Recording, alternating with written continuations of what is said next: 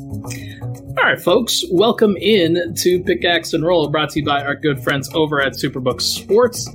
I'm your host, Ryan Blackburn, at NBA Blackburn on Twitter, part of the Mile High Sports Podcast Network, and I am excited to hang out with my good pal, Michael Ferrero, here as we break down Game 3 and preview it. Uh, it hasn't happened yet, I promise. Uh, you're listening to this on Tuesday nights. Just freak everybody out. Yeah, no, that would be pretty funny. Uh, there have been, uh, there's been a lot of time between games, that's for sure. Uh, and I, am sure that a lot of folks are at least a little bit concerned about, like, hey, it's it's they had to stew on that loss for a while, which is something that Nuggets fans haven't had to deal with in a while. So, really interesting to see how they handle it. But and I, I, think to be clear, it hasn't been handled well. I think there's there's been a lot of panic on what the. The uh, what is the Aaron Rodgers quote from his from all those press conferences? The R E L A X. They relax. Holy cow, man! Everyone is up in arms about one loss at home. Right, and it, it is one loss. And the great thing is, is that you don't lose a series until you lose four games.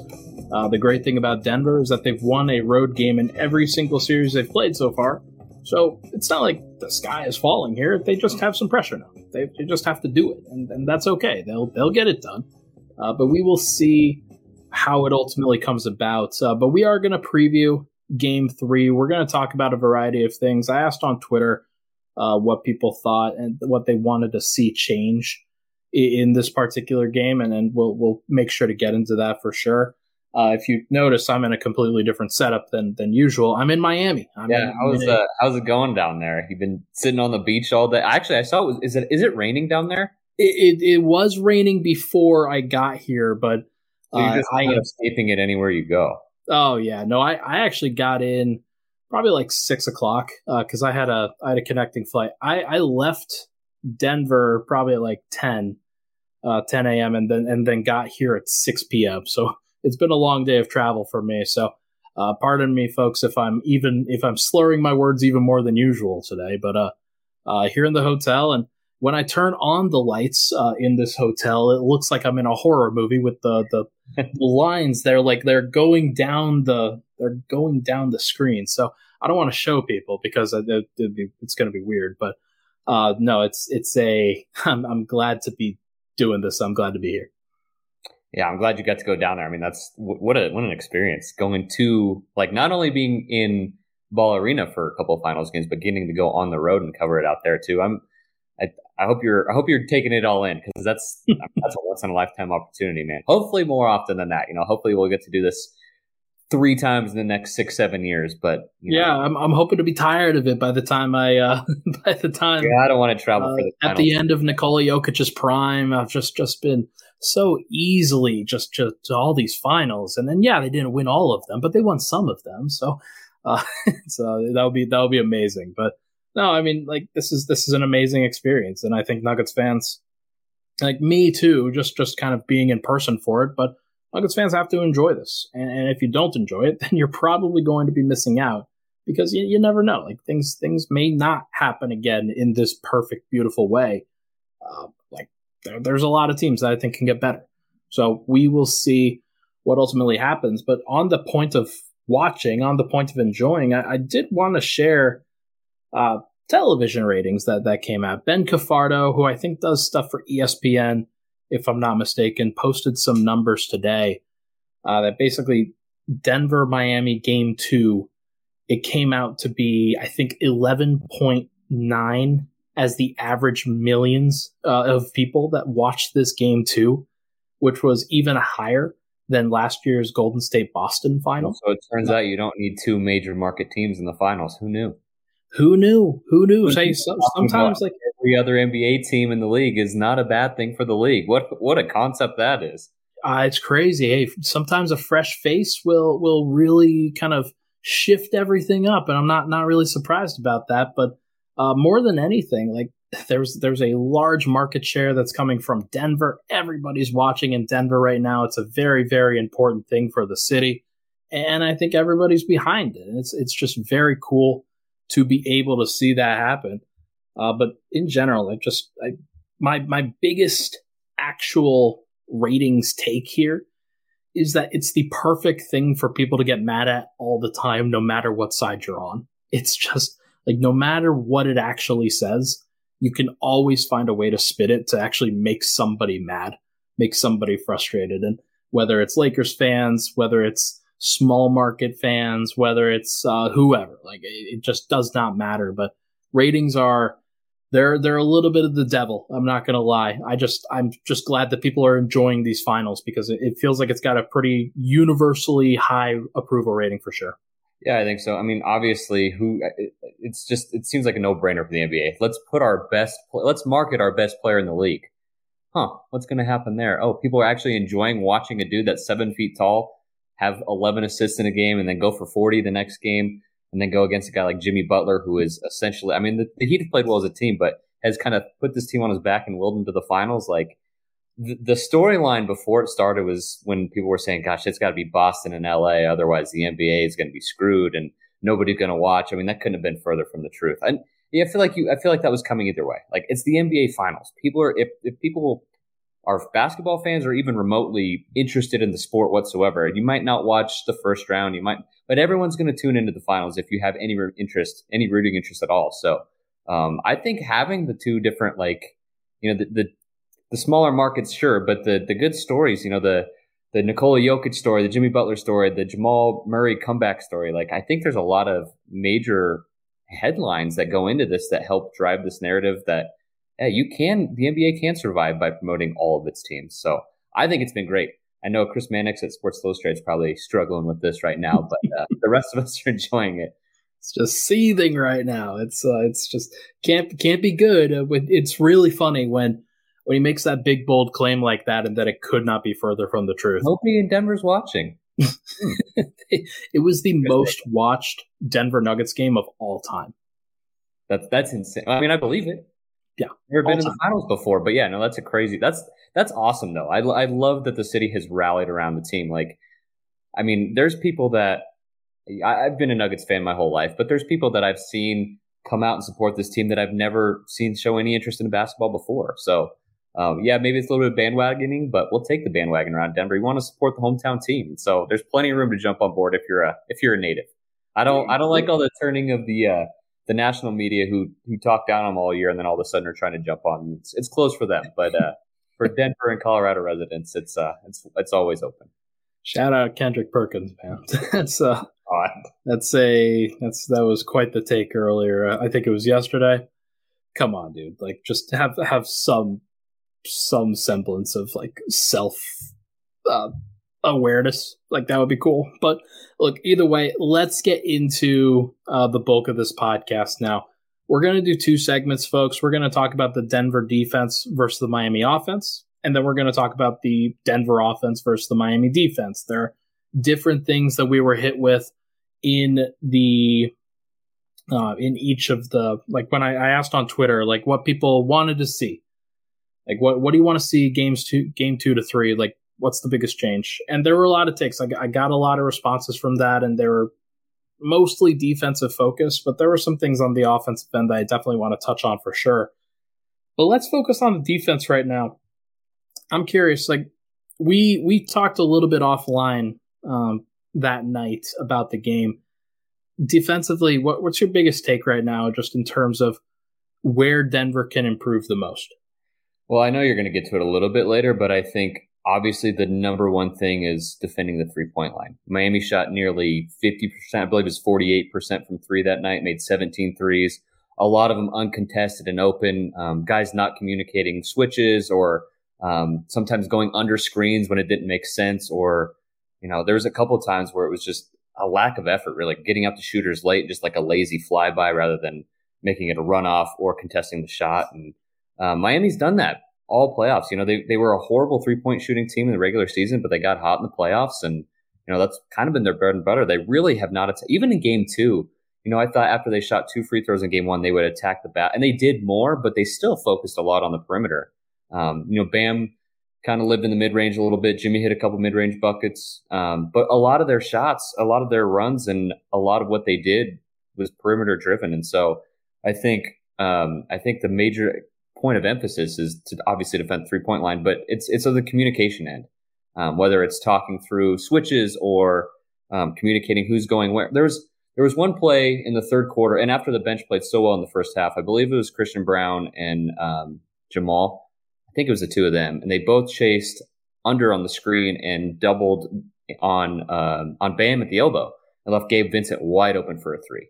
I mean, there was no one within I don't know ten feet of him, and th- that just can't happen. They're not only good shooting teams, but NBA play. Anyone left that with that much space is a concern in the playoffs, and so now you're in the finals and having that kind of letdown. I think it was a fluke, but uh, I, I can't imagine that their number one point of emphasis was anything but that the last couple of days. No, I have no doubt. And and I wasn't here for the media portion, but just reading some of the quotes, that's the gist of what was coming out of there too. Uh, like they just have to have better communication, and and I think Nuggets fans were on top of that when they responded to me today. Uh, better communication, effort, focus. That was the main message for sure. Uh, just making sure that you are always locked in to 48 minute game. That's the one thing that Miami does that uh, they do better than anybody in the league and have proven that better than anybody in the league. They stay focused. They stay locked in. They never give you an inch of real estate to breathe. You always have to be locked in. And it's why teams like Milwaukee, like Boston, and, and even like Denver in game two gave up leads in, in those games, like in the fourth quarter, because they just weren't as locked in generating great shots and, and defending those easy shots as Miami was in, in, in making them. So that's a big part of this. They've got to be better from a communication standpoint. The thing that I, I think about, I'll talk about this in a little bit schematically, but just like always switch every single time. There are no reasons to not switch when you are guarding a team like Miami because they remind me of Golden State. And I'm going to talk about that in just a little bit here, but on, on the schematic side. But that's one thing that I'm really thinking about. It's just don't give them easy looks. Make them work for their shots. And the the easiest way to make them work for it is to switch as often as you can. Well, think about it too. guy like Caleb Martin has shot horribly. Jimmy Butler really hasn't gotten going either.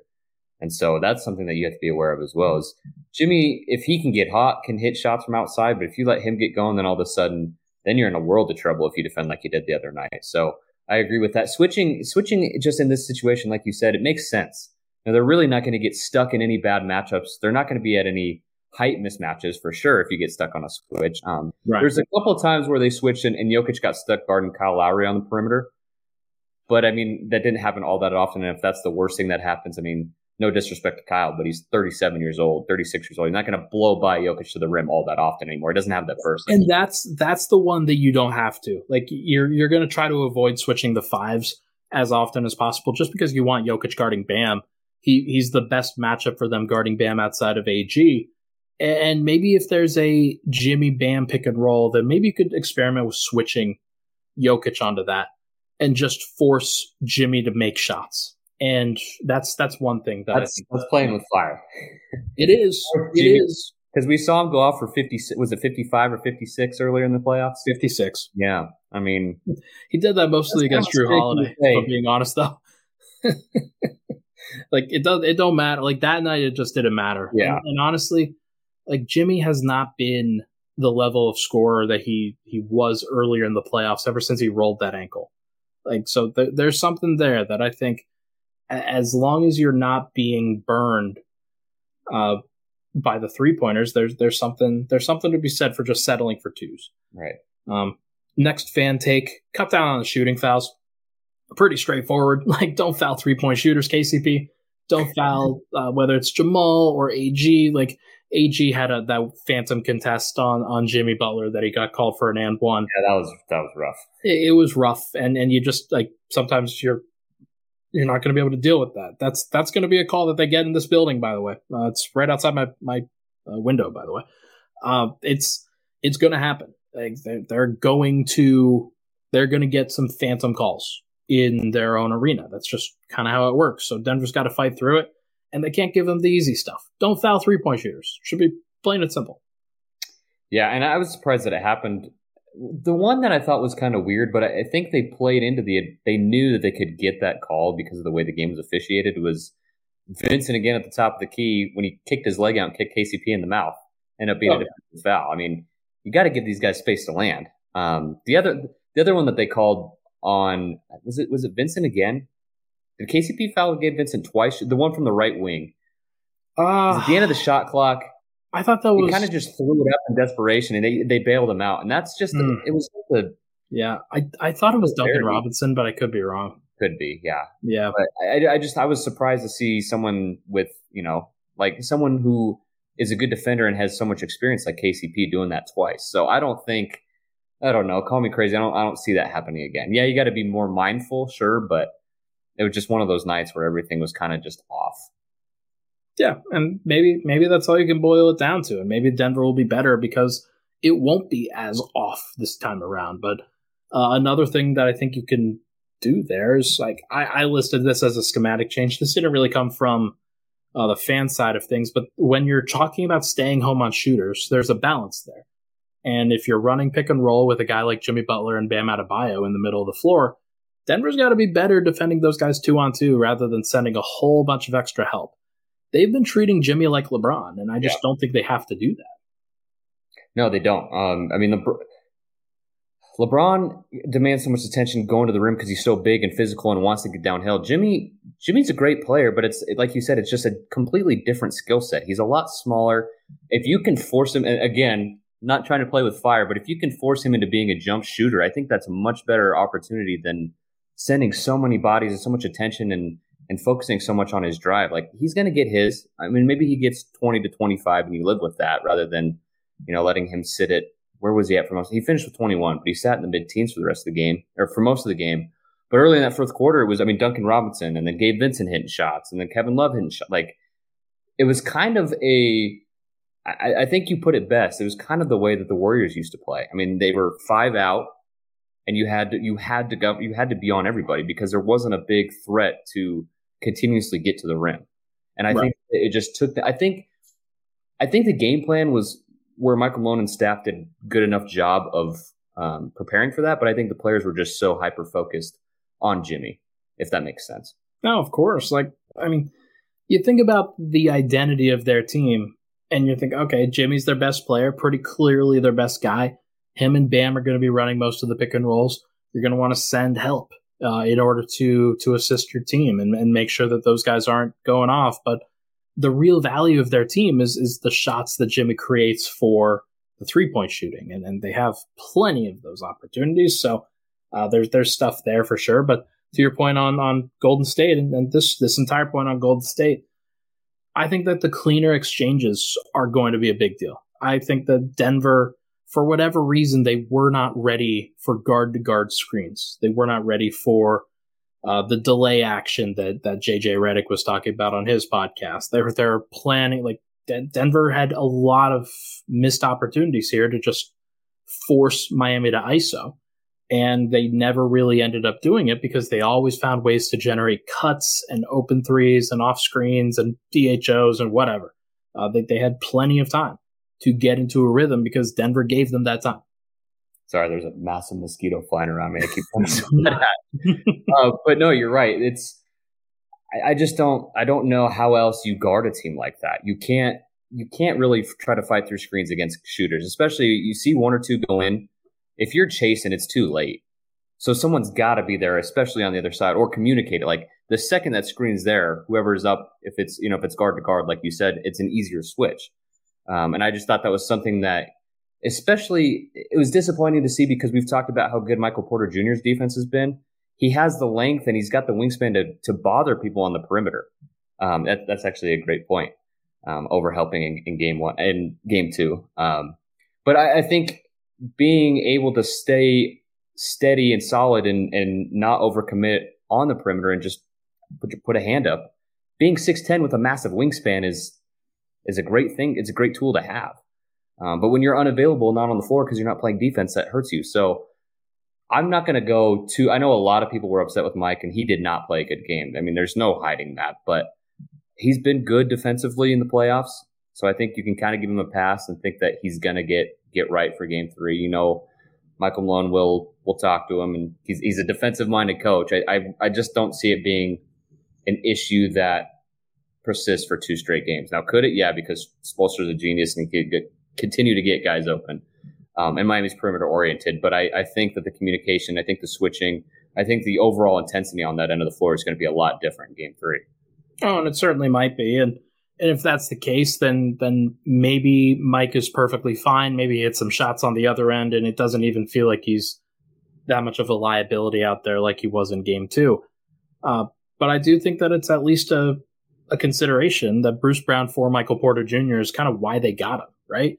Like against a team like this where you have to exchange, you have to be able to guard different guards on the opposing team. You have to make sure that your defensive communication is perfect, making plays on that end of the floor.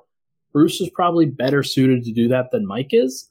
Uh, but I think that Denver's going to have to figure it out with Mike as well, just because like he's so important to their offense. He's so important to spacing the floor.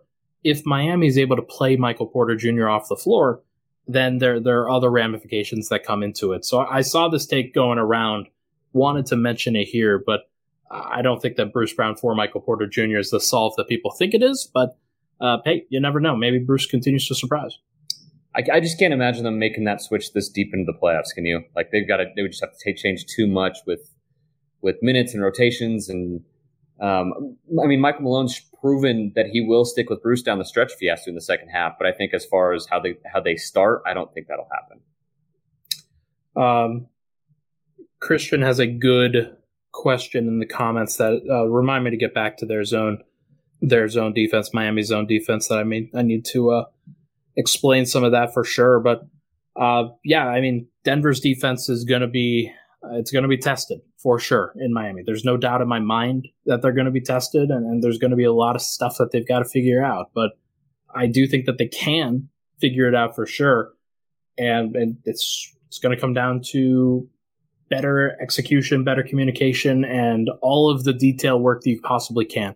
Because here's the thing: Erik Spoelstra and, and Miami have already moved on to Game Three. If the Nuggets are still trying to solve Game Two then that could even get them behind the eight ball for game three. So that's how fast a series can move. Like you're you're making moves and counter moves, but the other team is already advancing. So going to be interesting to see what Miami has in store. Uh, but I do think that Denver they they've got to be able to uh, get those adjustments down and then predict what other adjustments Miami will make as well. Yeah, I was gonna. I actually wanted to ask you. I didn't get to talk to you much about it, and maybe you're gonna hit this on the other side, but um, what you think the biggest ramification for Denver with Kevin Love in the starting lineup as opposed to um, Caleb Martin? Well, I do think that Kevin Love is a like offensively he is a more potent shooter, somebody who's a threat on that end. And even which though is, he which is crazy to say after the, the Eastern Conference Finals that that Caleb had, right? Uh, but you just have to guard and, and Denver specifically has to guard a guy like Kevin Love a little bit closer just because he's six foot ten ish and can get his shot up very quickly and, and is very professional on that end. Caleb Martin is somebody that they're going to continue to dare, and I thought that that was the right call to continue to dare him. But uh, going to be interesting to see, because Kevin Love only played 22 minutes. It's not like he played 30 or 35 or anything like that uh, they they didn't go fully to Kevin Love, and, and I don't think that they have to. They just have to get off to good starts. I do think that that was more of a Denver offense question versus a Denver defense question in that starting group. Uh, the defense just has to get their head out of their ass. Like yeah. that's that's the only major thing there. Yeah. Well, it's it's it's it was it was kind of nice to hear that you know Jamal never buys into the the effort criticism. I mean, that's just who he is because he knows he plays hard all the time. But it was nice to hear that everyone was kind of in sync. You know, Jeff Green kind of echoed what Michael Malone said. And so I think that's going to be huge on the defensive end. Like they're all saying, yeah, we need our effort needs to be better, our communication needs to be better. All the things that I think that were talked about by the coaching staff after the game and then the adjustments that were made in practice and whatever they've done the last couple days. Obviously, we don't know. We haven't been there, but the fact that the players and the guys and the vets have seen it as well, I think that makes it much easier to fix and correct because when you're on the floor and you notice the same things, I mean, Jeff Green's been in this league for forever. You know, he's able to communicate. He's able to see things that, you know, hearing it from a coach is one thing. Hearing it from a guy that you're out there playing with is another. So I think that's going to be a huge key as well. we will see what ultimately happens on that front. But tell you what, let's take a break.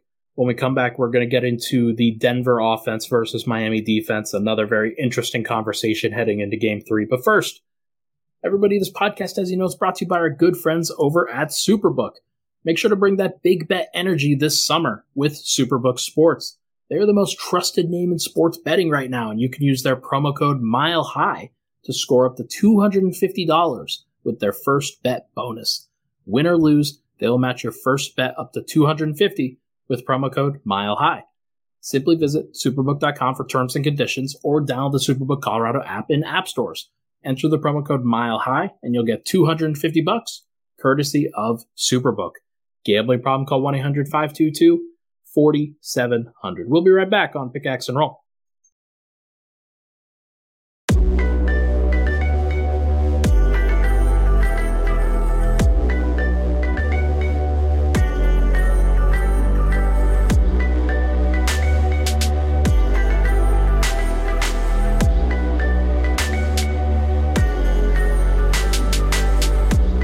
We're back. Pickaxe and Roll, Ryan Blackburn here. Thank you so much, everybody, for tuning in. Appreciate all the love on the podcast. Make sure to drop a like if you are watching on YouTube. Make sure to sub to the YouTube as well. We are creeping ever closer to that 2,000 subscriber mark. Would love to see us hit that before the end of the finals.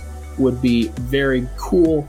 Uh, we're within 30. We're within 30 subscribers. So just tell your friend. Tell your friend to subscribe to the to the MHS YouTube channel. No, not a big deal. Just uh, just push that little button and that and that would really help. We've got great content on the NBA side, but also like NFL's about to come out, OTA's about to start with uh with the NFL side of things. I'm pretty sure. So there, there's a lot of uh, Nugget stuff that I think we can we can really get into, but or Bronco stuff. That's what I mean. Cody Rourke will have you covered on on that front for sure. But either way, hit that like button and that subscribe button if you can.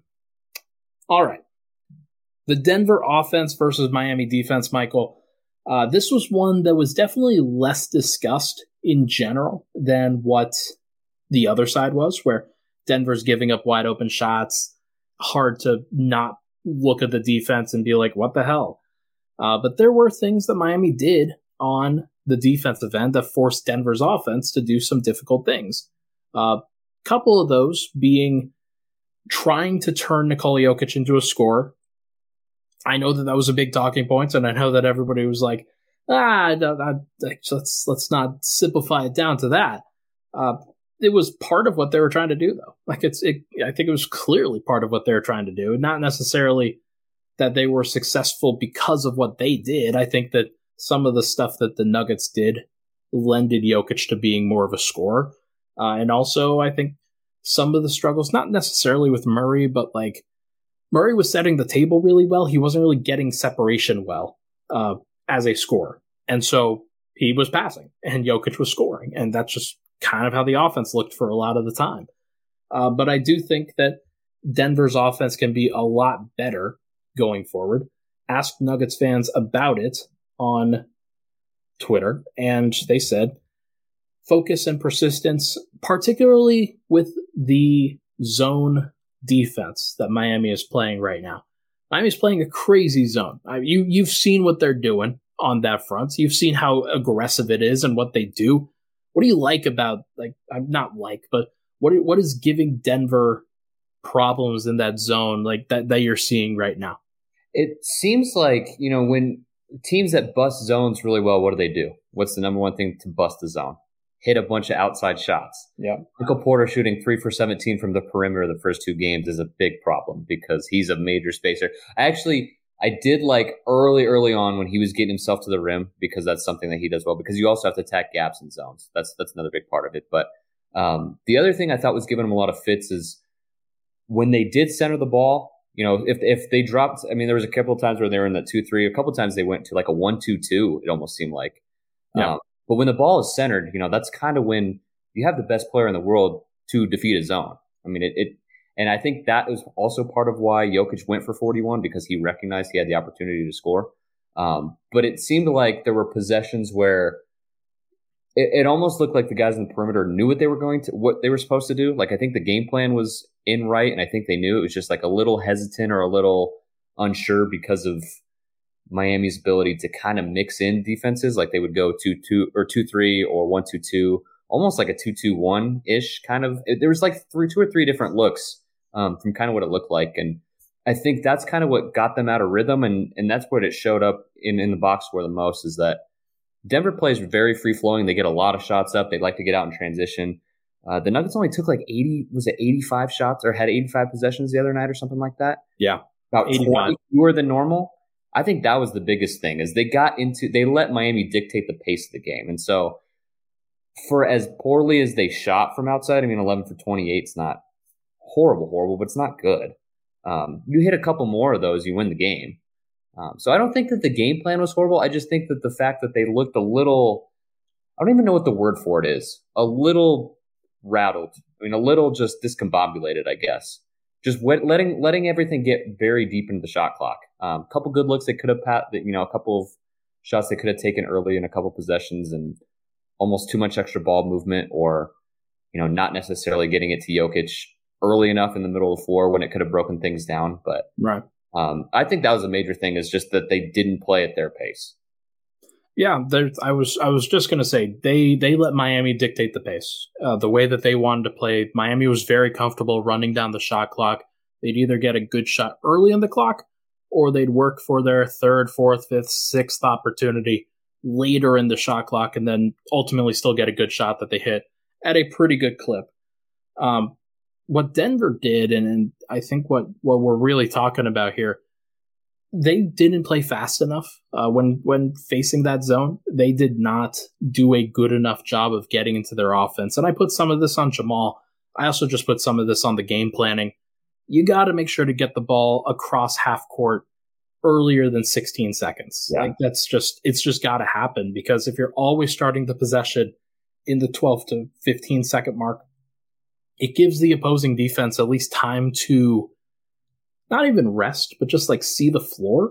And when you're always seeing the floor and you're always knowing where everybody is all at once, uh, it's going to be a lot more difficult to generate separation and to generate uh, the right kinds of shots and the right kinds of movements and looks that the Nuggets are looking for. Uh, can you go back to that starred comment uh, for me real quick? I, I wanted to make sure to cover that. Uh, Christian asks, Ryan, can you guys explain the on the fly zone defense from 221 to 131 zone? The Miami changes on the fly. Uh, that Miami changes on the fly. Yeah, so this is one where they like to 221 press, and all they're trying to do is when the Nuggets are pushing the, when they're trying to get the ball up the court, they're going to pick up Denver full court, or at least like three quarter court and say, we're not going to let you advance this ball like faster than 17 seconds on the shot clock. That's really the only goal. And Denver has not developed a counter to that where they push it past that zone, they break that zone, or they break that press a little bit quicker. They also don't have great personnel to break press, in my opinion. Like, Jokic isn't going to be a, a floor runner in my mind. Like, as as great as he has been going up against DeAndre Ayton, and Anthony Davis and Karl-Anthony Towns or Rudy Gobert, Bam Adebayo is a different level of athlete. And like he's just he's always back. He has done such a great job of getting back in those situations, especially when they have to get their their actual zone defense set. Uh, but the other thing is that I liked what they did, or I I hated what they did with the one three one, uh, because what the guy who was in the middle of the floor a lot of the time was Gabe Vincent or Kyle Lowry. And it wasn't about getting the ball to Jokic. Like D- Denver can probably do that a little bit better, and there are some things that they can improve upon. But the way that he was always kind of nipping at Jokic's heels or rotating around and making sure that they never got great opportunities, uh, Denver never found good chances to generate shots outside of getting the ball to Jokic against Gabe Vincent or Kyle Lowry. Like there were never any good creative shots taken. And I liked what they did with that zone. And I think them being able to do both of those things, it's two different kinds of zone. They have another uh, that they like to go to as well, which is more of a kind of 3 2, I guess. Uh, but they do a lot of different coverages, and it's hard because they know it inside and out. They've done it so much during the regular season and the playoffs uh, that that is Like it's not easy. And like we've had like Richard says in the comments to just face up and shoot that. It's easier said than done because you're taking a 15 footer with a a six foot guy right under you. And what is that? Like it's it's that's not an efficient shot even for Nikola Jokic. Like he's going to make it 50% of the time. But like I don't even know if that's good enough. Like I, I think Miami was was outpacing that for sure. So Denver's got to watch out for that and they've got to I think that when you go to a 2-2-1 or a 1-3-1, the corners are open. That's yeah. where that's where you're trying to get the ball, I think. Right. And that's that's a good point. Corner, short corner, elbow, wing. Um, that's kind of just with the way that's set up. But the ball movement's got to be quicker. Sure. If you're playing against a zone and you're dribbling the air out of the ball and not moving, that's exactly it plays exactly into what Miami's going to do because they're going to be overly aggressive. They're going to have opportunities to, I don't want to say trap as much, but they've got like when the ball goes to the wing in that one three one, that top guy's coming over. You got two guys there. If you hold and don't move the ball quickly or make a decisive like quick power dribble and, and, and dish, then all of a sudden it has the rest of their it gives the rest of the guys on their defense in the zone a chance to move and cover different areas that have been exposed by moving the ball in the first place. So no ball movement is perfect for what Miami wants to do. So moving it quickly, hitting open corner shots. Um, but it's kind of like what we talked about at the beginning. You got an open shot, you got to take it. You got to shoot it confidently. And it seemed like that those couple seconds of hesitation, a slowed the ball movement down, um, got rid of the opportunity for a bunch of open shots, and really like you said, if, if you get the ball back in the middle of the floor with like four three seconds left on the shot clock and you got to sh- you got to shoot over a guy, even with the height advantage, it's not exactly what you're looking for. Yeah. Um, so it, the, I think the one thing, and I don't know what you think about this, but the when they went on that forty to fourteen or forty to sixteen run, um, late first quarter, mid second quarter, they got out and run. They got out and ran. Yeah. Christian Braun was deflecting passes and making steals. Jamal Murray got to the rim on a fast break dunk. Um, it doesn't allow you. It doesn't allow you to get into right, the zone. Right. So that's why it's so important. That's why they tie together so well. Is playing anything. If you're taking the ball out underneath your own basket after a made shot, you're really not going to be able to beat the zone as far as transition goes. Yeah, and that's, like transition's the easiest way to do it. It's right. like you don't you don't let guys get into the gaps that they're trying to fill in order to to just just try to break the zone as, as quickly as possible. But that's that's the that's the balance here. And, and, Miami's done such a great job in transition defense overall in this series so far that it's limited the amount of times that Denver's been able to get out there. Yeah. Uh, the other what was I, I had a question I was going to ask you about that too. Sorry, I interrupted you. Oh, now I forgot where I was going with that. No, but I, I think I don't know. I think I think you're right. I think having the ability to get Jokic freed up or to move the ball quickly, find corner shots, that should be realistic. theoretically, the easiest three to make in basketball, right? Like you, KCP and, and Mike going from the corner, game could be a lot different. Maybe they get out of the zone. Yeah, I would need to. I would need to check Denver's corner three point shooting numbers so far in these two games, but it, it doesn't feel like they've made a lot from there. Like uh, the only the only couple times I can think about are in transition. So I have to go back and look. But uh, either way, some some good thoughts on attacking the zone. Another thing that we probably should touch on: fans were very vociferous in wanting to attack Kevin Love, wanting to put him in space, put him in pick and roll, get him isolated onto Murray, or even like like the five four Jokic Gordon pick and roll, like where you've got Bam defending on ball and Kevin Love defending uh, the roll man. Like there's a lot that Denver can do to create space for those guys. And even if it's not those guys, it's kickouts for like weak side corner threes and things like that that Denver can do. But either way, it, it definitely didn't feel like Kevin Love was attacked enough. He was plus 18 in 22 minutes. Yeah, I mean, stop me if you've said this at any point in the last three or four years. Kevin Love is on an NBA roster to, to be a defender. that's, that's, not what he's. This blatant I mean, he was an okay defender early on in Minnesota. Um, well, well, I, I wouldn't even go that far. Like he was pretty bad there, and he found ways to improve right. in Cleveland. Yeah, like, like just just help them win a title that way, and defended Steph Curry all the way all the way to a title in, in Game Seven. It was great. Right. um, but no, I mean, I think that's a fair point. Go at him. I mean, I know what the it was a good move by by Erik Spoelstra to to get more size in there because in the first quarter of Game One, I mean, no, there was no answer for Aaron Gordon. He was just too big for everybody else. So adding some more size in the front court helps, but he's in, at this stage in his career, he doesn't move his feet well. You can attack him pretty easily. He's even even when he's in position, he's not a great defender. Um, if you can get switches onto a guard, I mean that's a great matchup to exploit too. Um, but the other thing with that is if you can get some some good ball screens for, you know, say he's did he start on Aaron Gordon? Get a one four. Uh, yes, yes. They put Bam and, on Jokic and they put K Love on Aaron Gordon. Well, then you've got the switch to Jimmy back on because if Jimmy's going to guard Jamal, that's gonna, that's a whole other issue. I mean, you want to get Jimmy off of Jamal as much as possible so that way he can operate. Right. so I think going at him that way with whoever he's guarding, say he goes back to Aaron Gordon, you got to run a lot of screen and roll there as well. Yeah, I mean, the, put Aaron in put Aaron in that position. The, there's plenty of opportunity there. One of the issues that you're going to end up having is that if Jamal and Aaron Gordon are continuously running pick and rolls, that means that Jokic is not involved in the play. And that's usually a bad thing for Denver, though.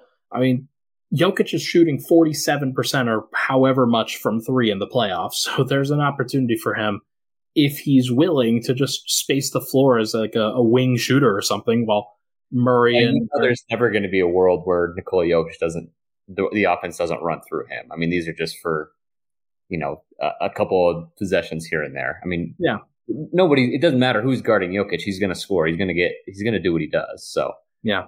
But I think helping free up Jamal just for a little bit because all he needs is a couple shots. He just needs to see a couple go in, and even if Jimmy's guarding him, I mean Jamal's the kind of guy that gets hot, and when he gets hot, he stays hot, and doesn't really matter who's guarding him. No, I'm with you there. I'm I'm with you there for sure. Uh, a few more here.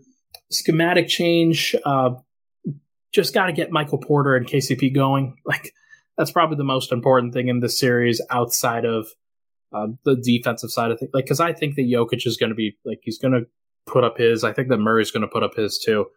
People were talking like there there was questions about Murray not being able to handle shit. He had 18 points, 10 assists, and one turnover, and like he was seven of 15. It wasn't like he was that bad or or anything like that. Like he he'll be okay, and, and I think he'll be better going forward even. Uh, but Murray is going to be fine. Jokic is going to be fine. Aaron Gordon, I think, has been fine too. It's really just KCP and MPJ, your, your zone busters and, and your outside floor spacers who are, you have to be able to get those guys hot at various points because it, it just makes everything easier, as we've seen with Miami. Yeah, I'm looking for if if Michael Porter can have a was it I believe it was game was it game three against Phoenix where he went just he went off in the first quarter like four or five threes. It was game five. It was game five. five against Phoenix. I'm pretty sure. If he can do well, he did it on the road once too.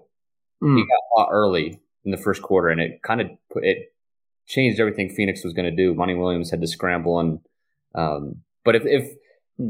I, I would have to think that if if Michael can get going in the first quarter, if KCP can, if one of the two of them can hit two or three early threes, it's going to change everything that Miami wants to do.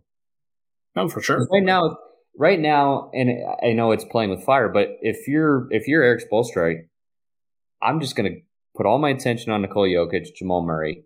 Michael Porter shooting three for 17 right now.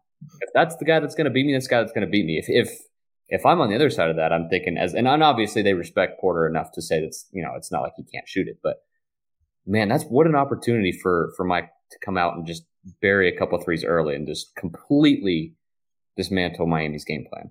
Oh yeah, he's the dare guy. He's the dare shooter. Like you're you're gonna dare him if you're Miami to beat you on the road, and he's capable of doing it. Of course, like he, he's a guy that we've compared to not Steph Curry, but like Klay Thompson, Buddy Hield, like some of these other elite shooters in the NBA. Like he he is rightfully compared to those guys in my mind.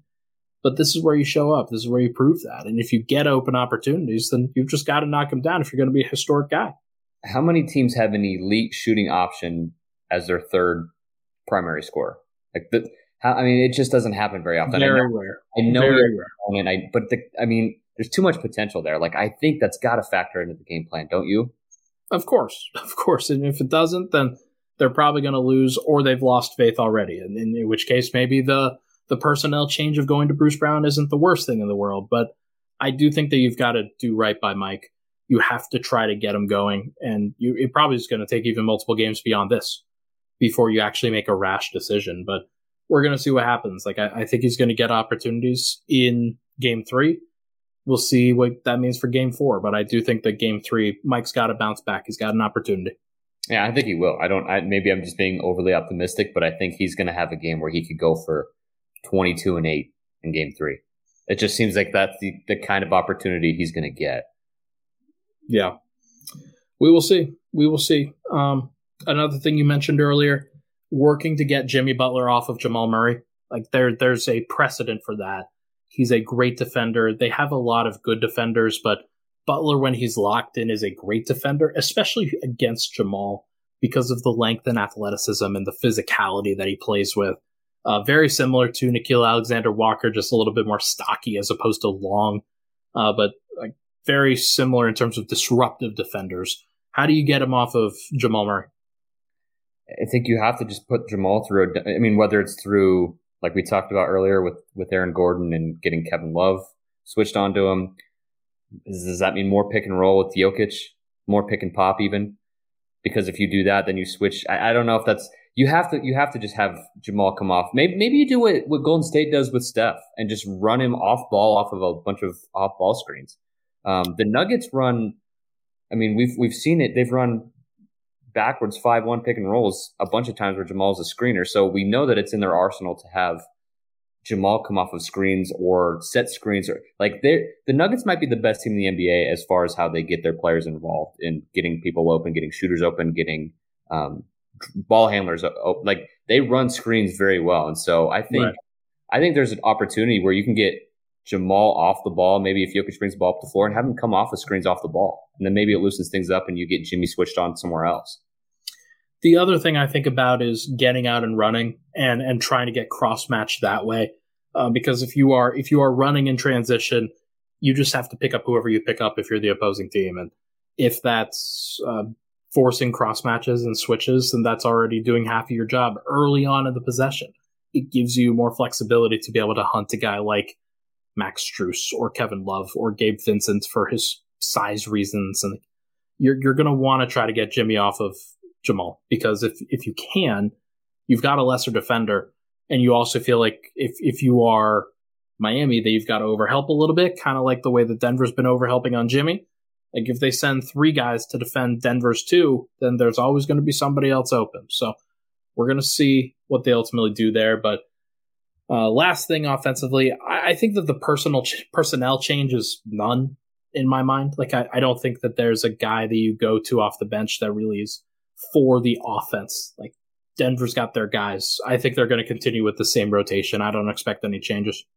Do you think that the um, the minute breakdown from the other night is what we're going to see. The I think I think the bench I, probably because they were playing so well earlier in the first half got a little bit more run than they did in game one. You think they're going to stick with that rather than having all the starters go 44 plus? Or is that something they have to go back to saying we have to get game three? I mean, maybe, you know, what, what was Christian Braun's final minute count in game one? Well, I'm looking at it now. He was at 15 and Jeff Green was at 16. Um, part of the reason for that, though, was because of the extended second quarter where they just had amazing success. Right, and you couldn't pull them out then, yeah. Yeah, and like they they were just letting that ride. Like like Michael Porter basically played the final four minutes and twenty seconds or so of the second quarter. Like he he missed seven minutes and forty seconds. So there's a lot there to have to figure out that you're probably not going to get again. Uh, but I do think that like here here's the actual totals for everybody. Murray was at 39. KCP 36, MPJ 28, Aaron Gordon 38, Jokic 42, Bruce Brown 26, Christian Braun 15, Jeff Green 16. So not anything crazy. I think you you might see a couple bit of reduced minute totals for each of those bench guys, and then add some of that back to MPJ or Jamal. Uh, but in general, or, or even KCP, uh, Denver's got to find their guys though. Like those are those are the players that like especially in the starting lineup and, and with Bruce Brown. Those are your guys. You're gonna play them a lot. Like you just have to figure it out with them because I don't think Denver has other answers outside of that. No, and, and just from a hypothetical standpoint, do you let those guys play close to that many minutes again because Christian is a good wing defender, came up with steals and deflection, helped them get out in transition, uh, prevented Miami from getting set on defense. Is that something that they explore, or is that just something that you think was a yeah, this was a great defensive game for Christian and for Bruce in the first half. Um, and it just led to a run that they couldn't make a move. Like, is that something that they they try to game plan with, or is that just something that was, hey, we're going to ride the hot hand right now? Yeah, I don't know. I, I think if I'm Denver, I, I'm probably trying to get back to Michael Porter just just in terms of let's see what he can give again. Let's see what he can do on the offensive side. And, and if he's going to continue to be a liability on the defensive side, then that's going to be an issue, of course. But uh, more than anything, Denver they they have an opportunity to outscore Miami, and and as as great as Miami's offense has been, it doesn't feel like they can do that, but they can. They can. They just have to tighten up various things. And even if they're still scoring, like Denver's offense was top in the league for a reason, and I just I don't think that they're going to be continuously held down. Part of that ethos is with Michael Porter. It's harder to do that with Christian Braun and Bruce Brown out there. Yeah. And I would have to think that the guys in the locker room are looking at it from the perspective of we played pretty poorly offensively and we lost. We had a shot at the end of the game to send it to overtime. We lost by one possession. That's right. got to be somewhat encouraging going forward. Yeah. I mean, here's the thing Den- Denver should have won that game. If, if they did not screw around uh, from an effort standpoint, if they did not screw around from an execution standpoint in the fourth quarter, then uh, they would have won game two. I feel pretty strongly about that. However, like you, you can only play what's on the what's on the floor, and Denver got got, and now they have to respond in kind. Like there's there's no other way. There's no other way to do it, and I think that it starts with Jokic and Murray, and if those guys continue to be great, then it's it'll be it'll be much easier for everybody else to kind of fit in around that. Uh, but if Murray's a little bit slowed down by Jimmy Butler, then that will be uh, at least at least an issue, if not a full blown blown problem. No, I agree. So we shall see what happens. We shall see, my friend. Um, folks, I think that's going to do it for this episode of Pickaxe and Roll. Uh, Michael, can you hit that outro music for us? That is going to do it for this episode. I, I really appreciate everybody for hanging out on this uh, Tuesday evening. It is now midnight here in Miami, but I still really appreciate everybody for hopping in. I know it's it's a lot earlier on the Mountain Time Zone, but uh, Michael, any final thoughts before we get out of here? No, I'm excited for Game Three. I know there's a lot of nervous energy around here, but I'm I'm excited. I think as long as they get one, I mean, might not be ambitious to go for both, but I think as long as they get one and bring home court advantage back to Denver, I think going be We will see. Everybody, thank you so much for tuning in. Uh, really appreciate all the love and support on the podcast as always. We'll be back. I'll probably be back Thursday morning. That's my guess, just with how late it is going to be here after that game. We'll probably talk again Thursday morning. Uh, but for everybody, thank you so much. Hit that like button on the way out. We'll talk to you guys very soon. Without the ones like you, who work tirelessly to keep things running, everything would suddenly stop. Hospitals, factories, schools, and power plants, they all depend on you. No matter the weather, emergency, or time of day, you're the ones who get it done. At Grainger, we're here for you with professional grade industrial supplies.